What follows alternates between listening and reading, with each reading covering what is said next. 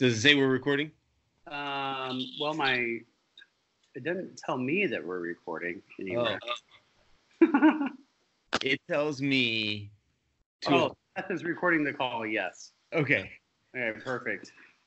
It also now, when you hit record, it says you better tell somebody for legal purposes. Oh, well, geez, okay. So It's good digital citizenship, I guess. I'm recording it. Don't do anything silly. I never would do that. Hello, world. Welcome to another Pondercast with a good friend, Kyle Klein. How you doing, Kyle? Hey, I'm doing awesome. Kyle, where are you from, and what are you doing these days?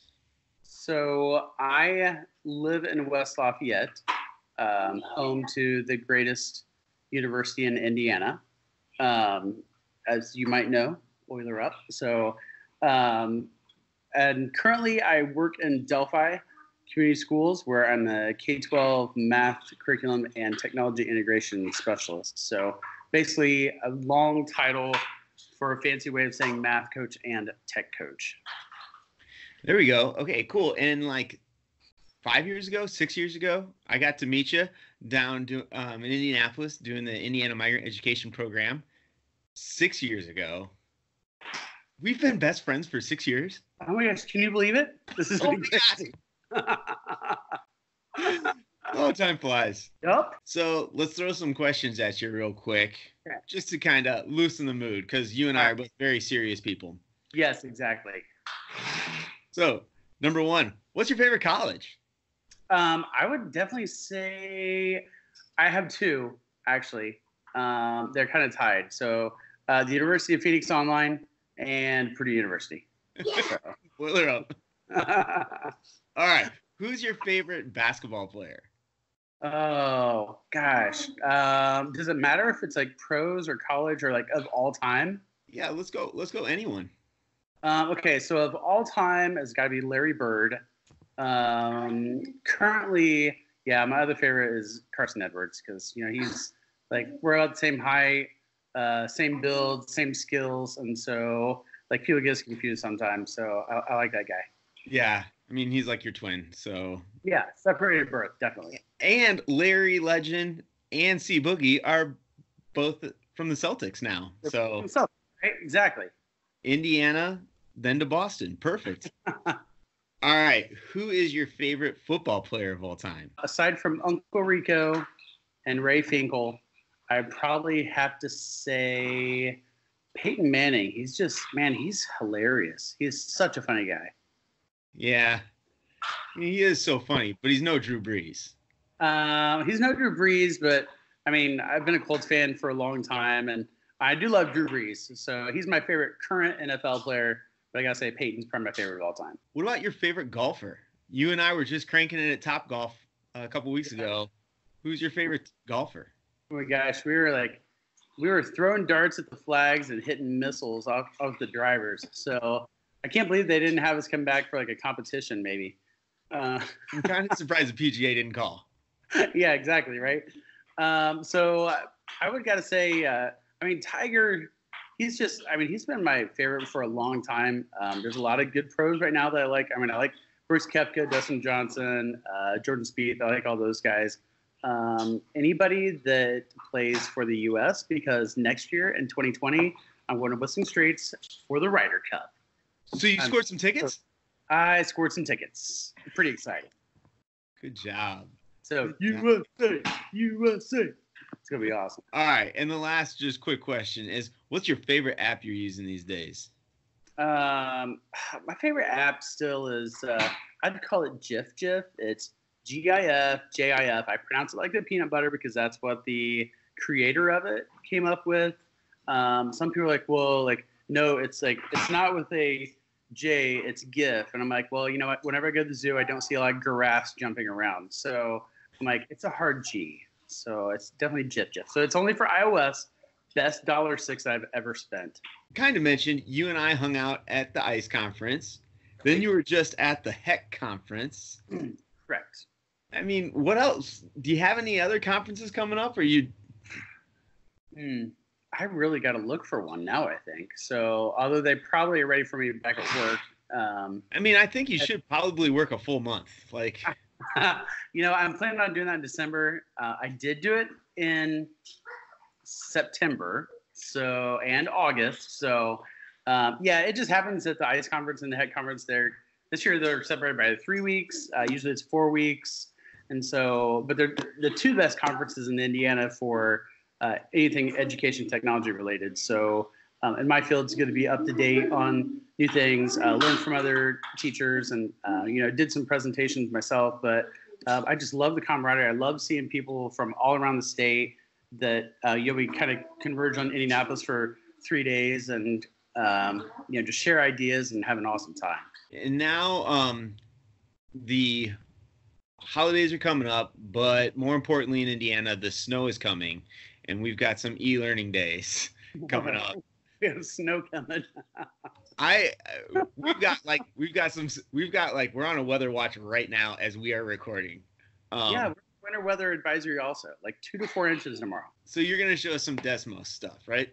Sure. All right. Why is Desmos important? What should we know about it? Okay, so um, it actually started like in 2011 as just a an online graphing calculator, and so it was kind of the uh, brainchild of a few different people that kind of you know having a graphing calculator for your classes, they're 100 $125 devices.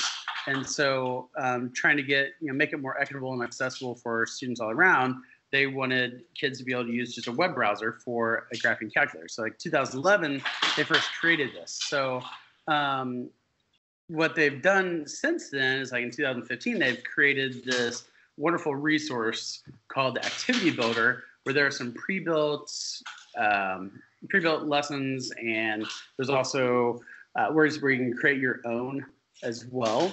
So it, it's just one of those one of those websites that if you really want to get student engagement for math, if you really want to get some mathematical discourse going in your classes, then you really need to look into Desmos because it's it's definitely a game changer. I mean, graphing calculators are brought in at the high school level. Can this also be used at younger grades? Uh, yes, in fact, it's actually it has a four function calculator and a scientific calculator that the India uh, this DOE started using for the iLearn last year.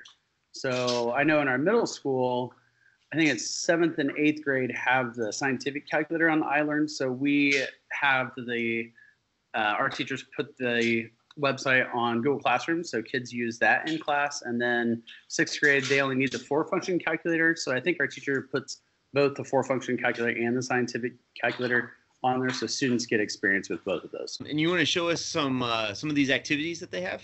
Uh, sure. So I have a few of my favorites. Um, one of them is Lego prices. There's another one called BattleBots, and then there's one that I created myself that I really like. Also, that's just kind of fun because I I threw some gifs into it. So, uh, but I'm going to go with the uh, Lego prices one first. Uh, teachers would just need to head to teacher.desmos.com. And then here they can either sign in. I'm signed in with my Google account. So this way I can save stuff into collections for, so I can reference them later. But if I go here to the search button and I look up Lego prices, I can go to this one. And basically what some of these activities start off with is they give you a little introduction here about what's going to go on you create a class code for your class. So here I already have one, but it's inactive because it's back in 2017, but I've used it since then. So, um, but if I create a class code, then the teacher or then the students go to student.desmos.com and they can just click on, uh, or they can go there and then they have this code that they're going to type in. So it should pop up here in a moment. Maybe, maybe, maybe, maybe. You want to share a screen or? Oh yeah, that would be funny, right? Wouldn't that be nice if I if I actually did that? I mean, some people listen to this, but you know, we also have this on YouTube, so that'd be cool. Yeah, that'd be a little bit easier. How about that? Does that look? Oh wait, I gotta hit the start sharing button. There we go. All right, how's it look now? Oh, perfect. Perfect. Okay, so here's what we do. So teachers, kids go to student.desmos.com. They type in this link or these uh, code right here, and then all of the names are going to start populating over here on the left. And so the teacher will be able to see them pulling in. And if they have their a Google account, then they can sign the Google account so that way the teacher can kind of keep track of what they're doing. We have a uh, teacher dashboard here. You can go through as each students are answering the questions.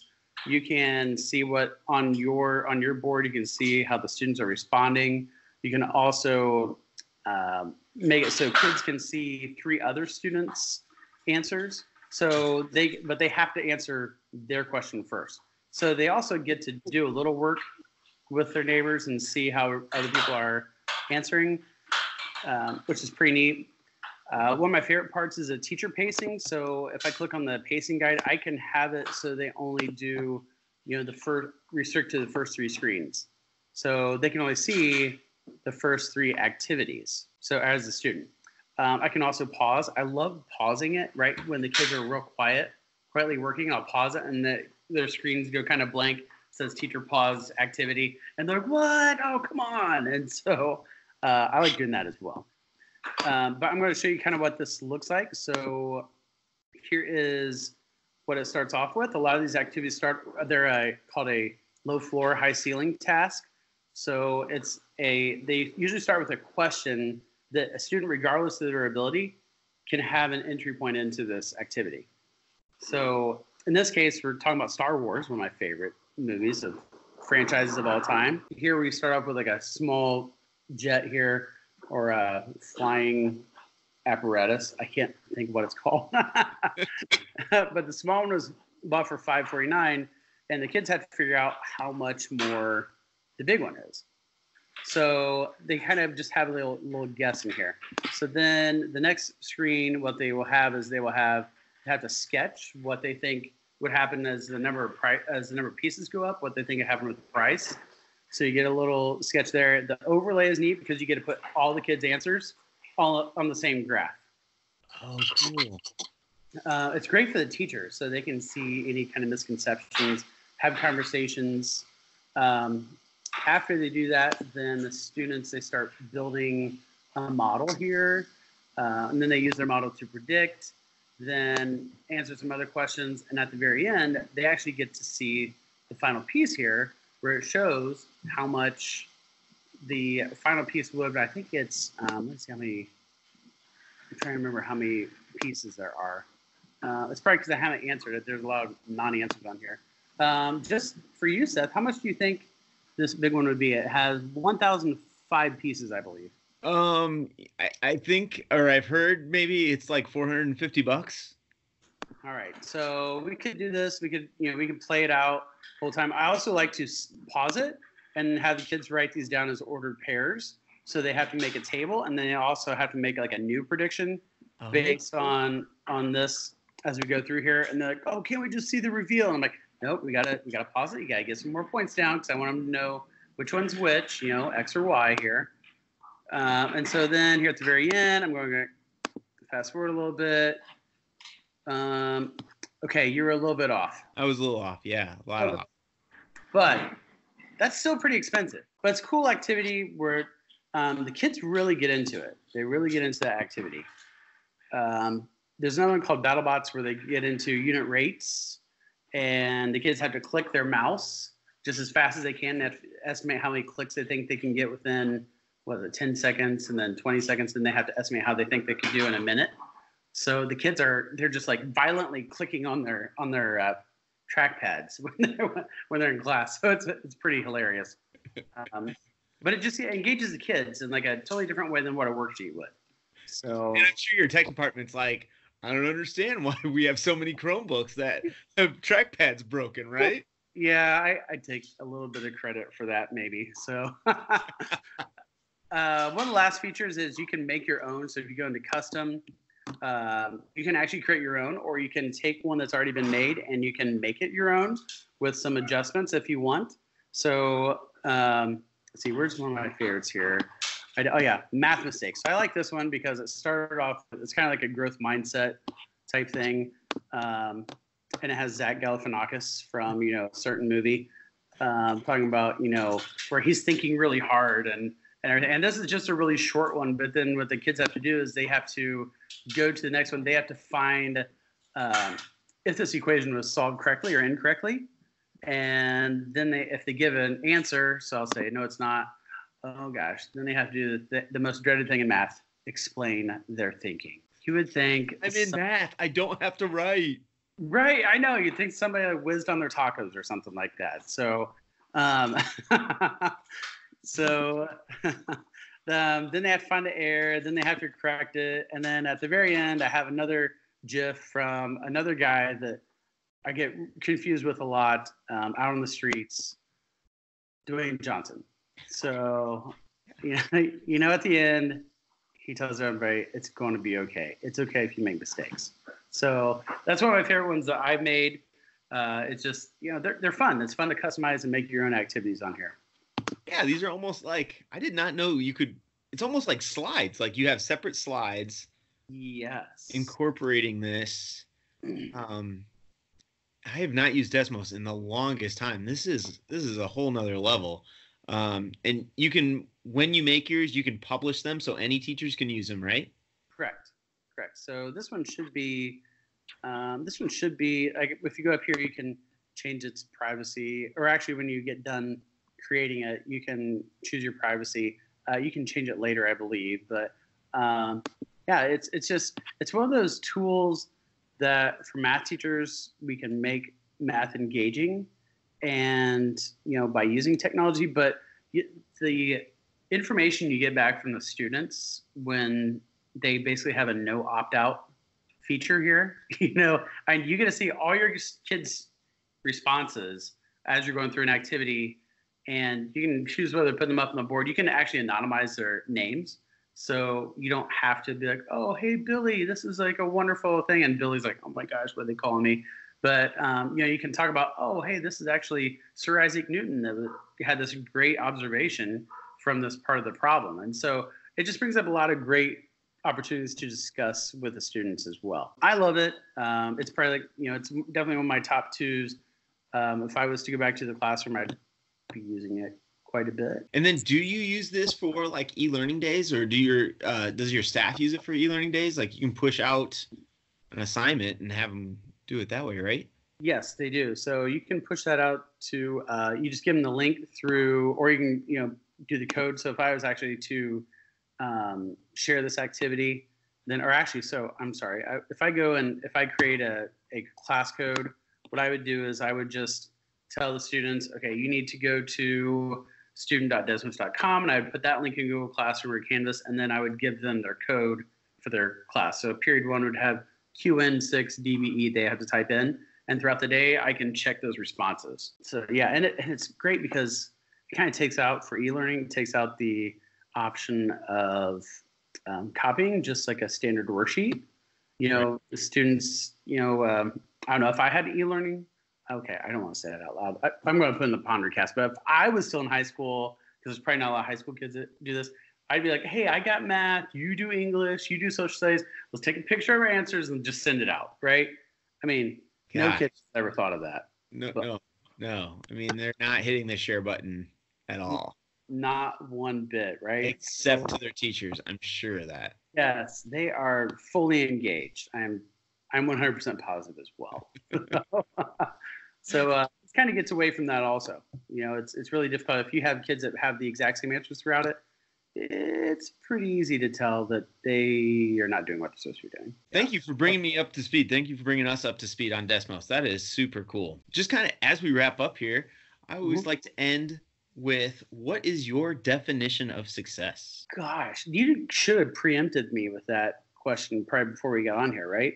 Well, you were on a previous episode, but maybe maybe I didn't ask you.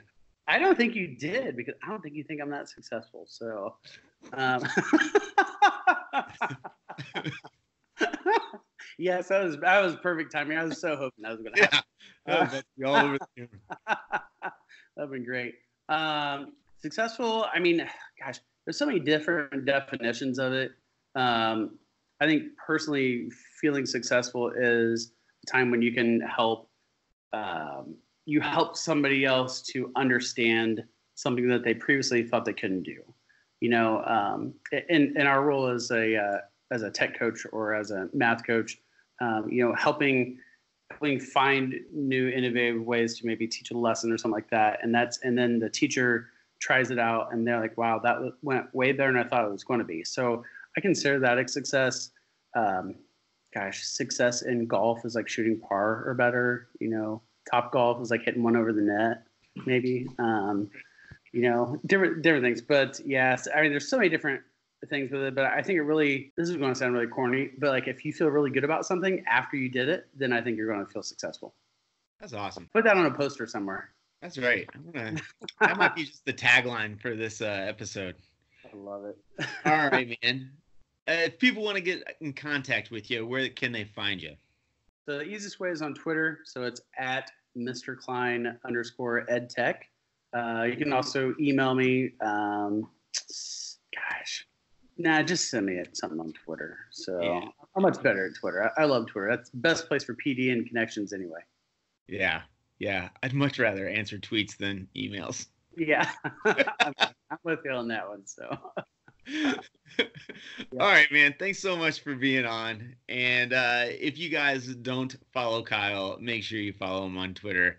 And uh, thanks for watching. appreciate it, Seth. Thanks for being on, Kyle. All right, sounds good. We'll see.